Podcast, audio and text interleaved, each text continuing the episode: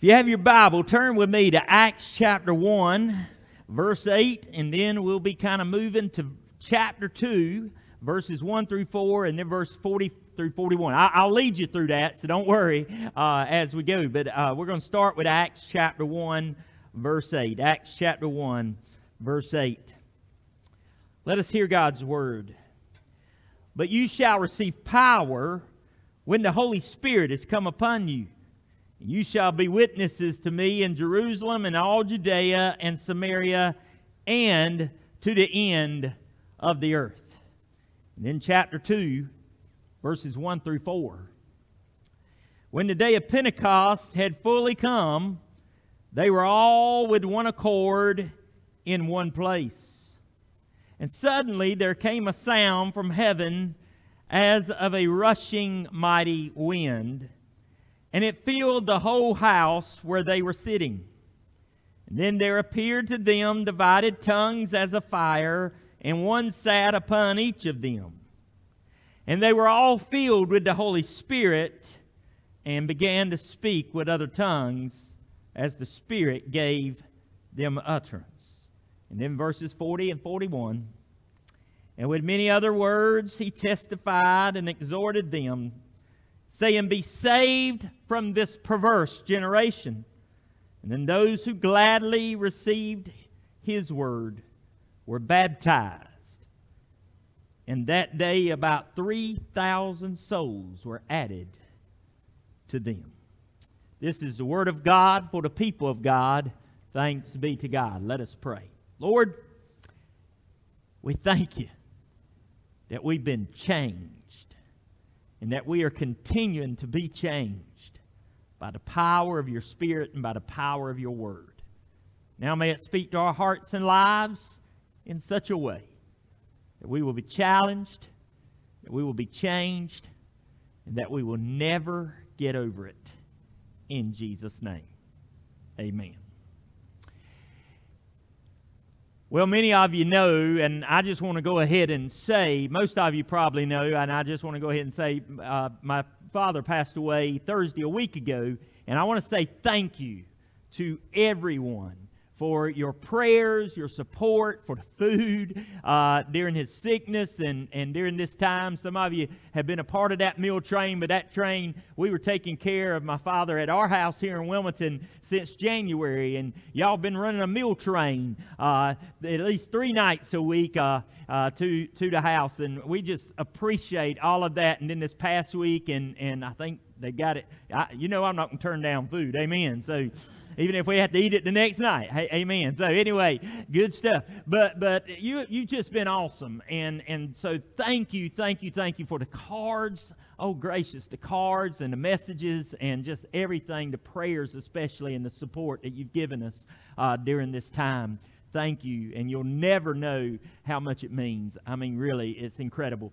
But we were, um, of course, last weekend. I wasn't here because we were in Mount and Calypso. That's where I'm from. And um, we were staying with Tina's mom. My brother was staying with my mom and all. And, and we were staying with Tina's mom in Mount And she lives right there on Center Street. And, um, and the train track, it's part of the old Wilmington to Weldon Railroad, or Weldon, I think that's what it was called, the Wilmington to Weldon Railroad. And it goes through Calypso, my town, Mount Olive, right on up through there, comes all the way down here to Wilmington. And um, we would, you know, she was right there on, right there beside the train track, and when that train would come through, and it would come through sometimes early in the morning, sometimes during the night, different times. And of course, her mom doesn't even hear it anymore because it just kind of part of the sound of, of, the, uh, of the town or whatever, kind of like sirens are sometimes for us, even here in Wilmington, but kind of the sounds of the city. But anyway, but if you're not used to it, used to it, and you're laying there, and all of a sudden that train comes through, and I mean, it shakes the house, and you just, you get, uh, you, you know it's there. And, and if you were not expecting it or didn't know that that was going to happen, you think, uh, uh, earthquake was coming or, or something like that, a tornado coming through. But but um but I got to thinking about it last week as I was thinking about preparing um, for Pentecost Sunday. I wanted to be back to Pente- I wanted to be back and preach on Pentecost, and and I got to thinking about the train. And I got to thinking about those early steam engines that they would have that powered the locomotives of the train. And, and, and, and I, uh, found out that the first steam engine was created in 1698 by Thomas Savery and it was used uh, it used condensing steam to create a vacuum that to raise water from below and then used the steam pressure. And then for the locomotive when it was heated and the water turned into that vapor known as steam the volume of the water expands and it turns into inside the boiler creating a high pressure. That high pressure then uh, pushes the pistons that connects to the driving wheels that operate the locomotive. So, in other words, the steam is what made it possible for those locomotives and for those early trains to go. And I was thinking about Pentecost. Now, Pentecost, of course, is, it was first of all a Jewish festival. It was known as the Festival of Weeks. It was 50 days after the Passover, uh, also called Shavuot, I think is how, how it said. And, and Pentecost was, um, but after the resurrection, Pentecost became so much more because that was the time when the Holy Spirit fell. There were about 120 believers. People were in Jerusalem for the, the festival of Pentecost, called the Festival of Weeks also.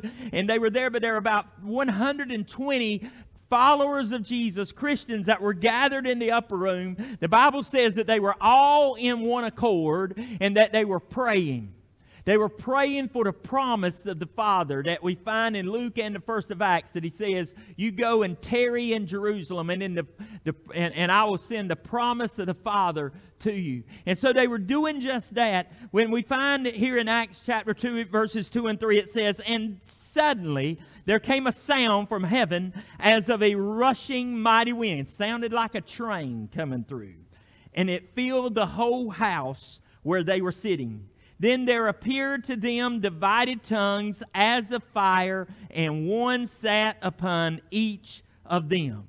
So they start speaking this other language, these other languages, and the people that were all around from different areas began to hear the wonderful works of God proclaimed in their own language. Now, was the miracle in the speaking of the tongues or was the miracle in the hearing of the tongues? I don't know. And it really doesn't matter. We just know there was a miracle going on. Amen? Everybody heard the wonderful works of God.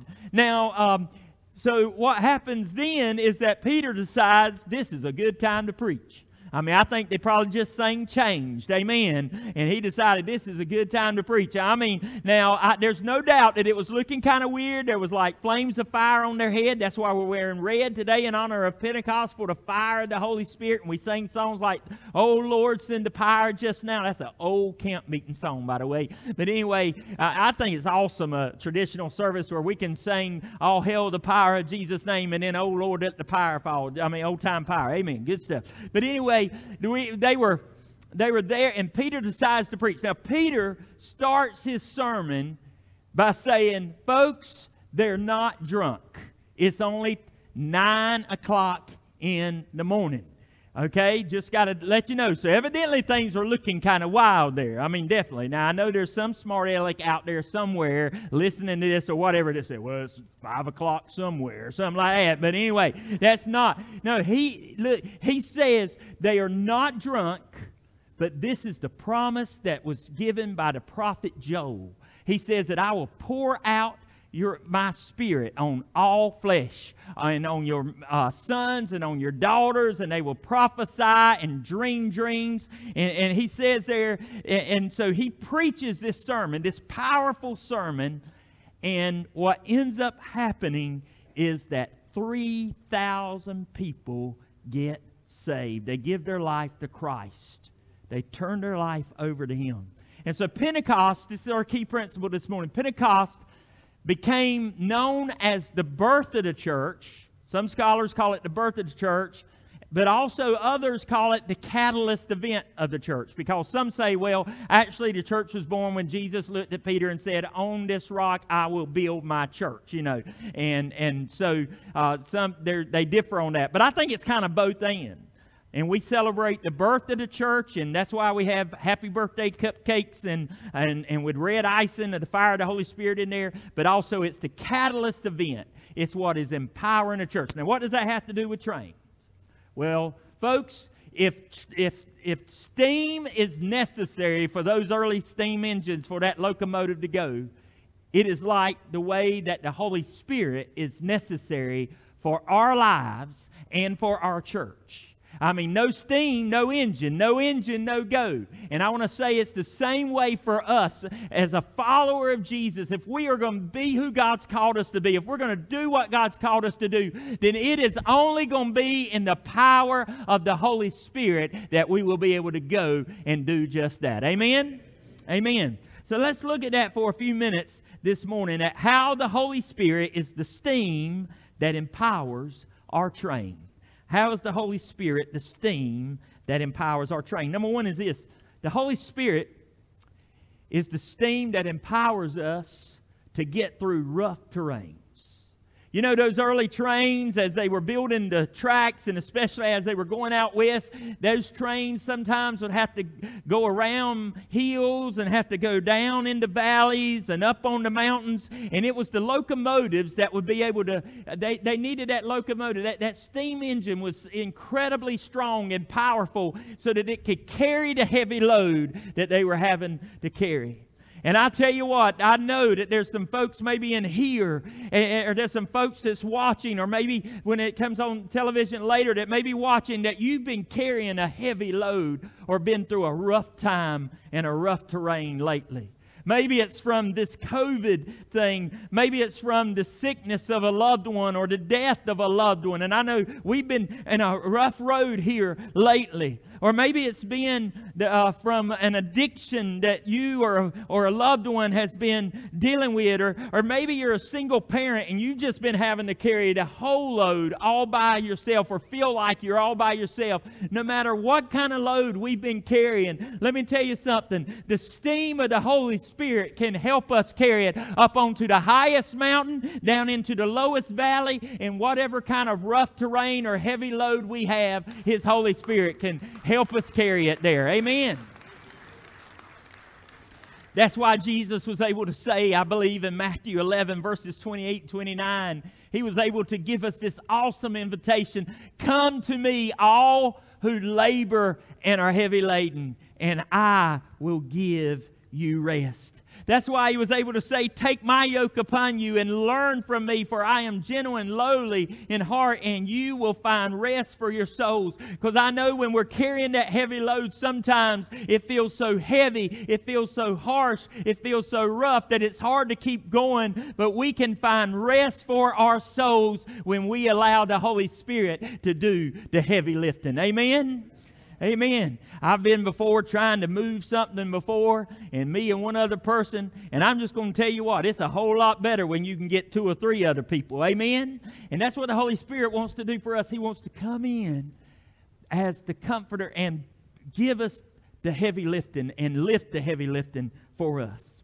Number two is this the Holy Spirit is not only the steam that empowers us to get through rough terrains, but the Holy Spirit is the steam that empowers us to do the mission and ministry that God desires. Not just through, but He helps us to do the mission and ministry that God desires.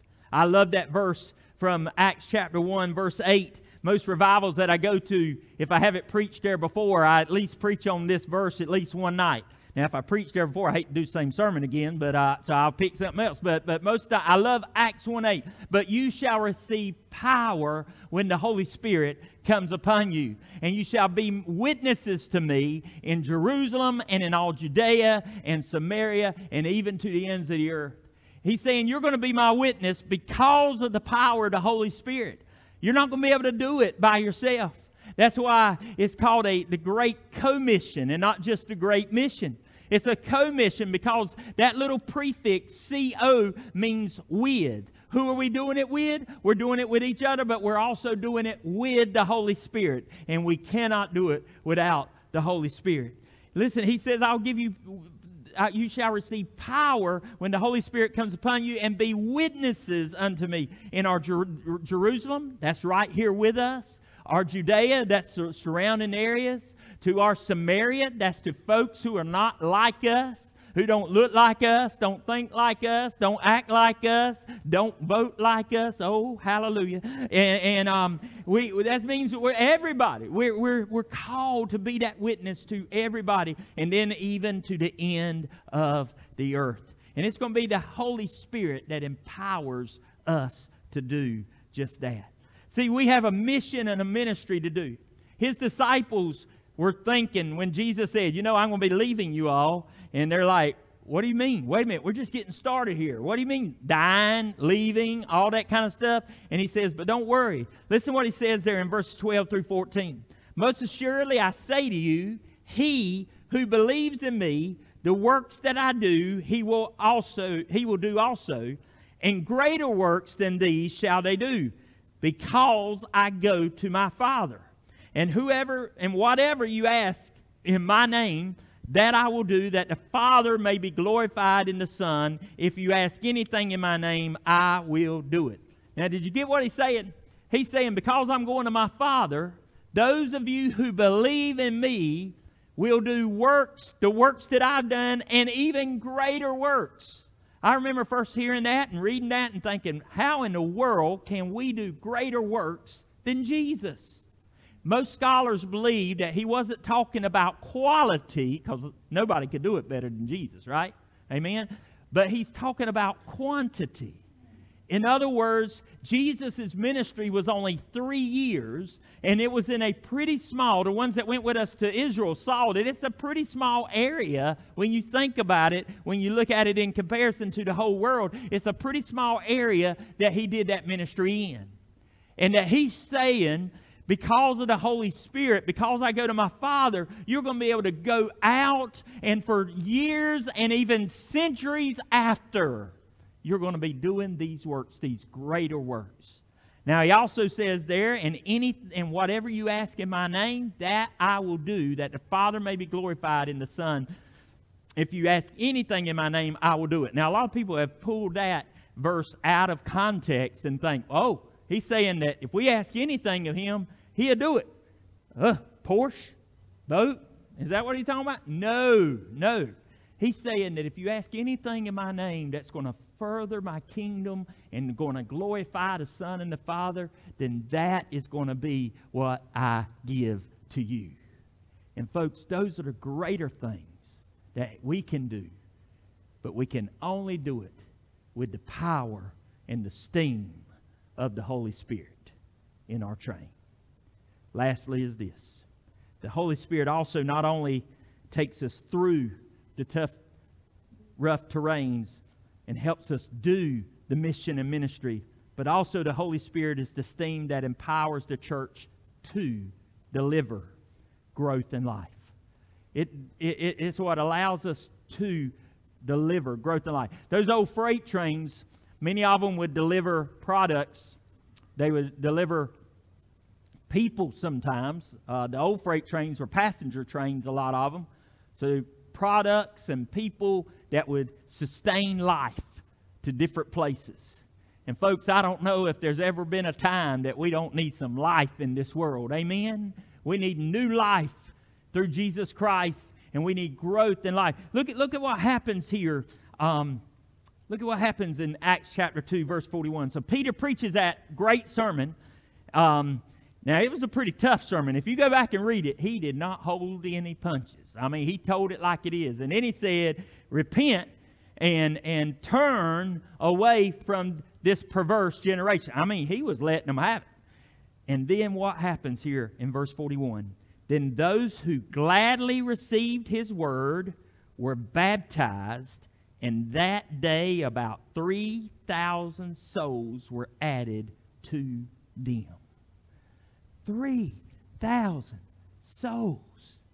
3,000. So, I mean, they were baptizing them. We've seen that area, and there were some pools around there. But I mean, for 3,000 souls to get baptized, I believe they were having to dunk them in every mud puddle around. Amen. They were like, oh, here's a sink. Yeah, but anyway, I, I mean, they 3,000 souls. That's revival right there. Amen.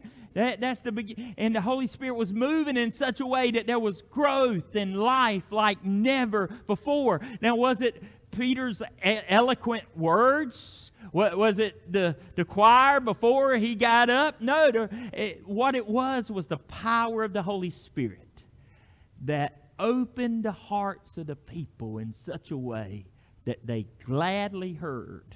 They gladly heard, it says, his word and gave their life to Christ. And folks, it is only the Holy Spirit that can make that happen. And what I'm afraid of is way too many of us. Y'all, y'all remember that movie, Oh Brother, Where Art Thou?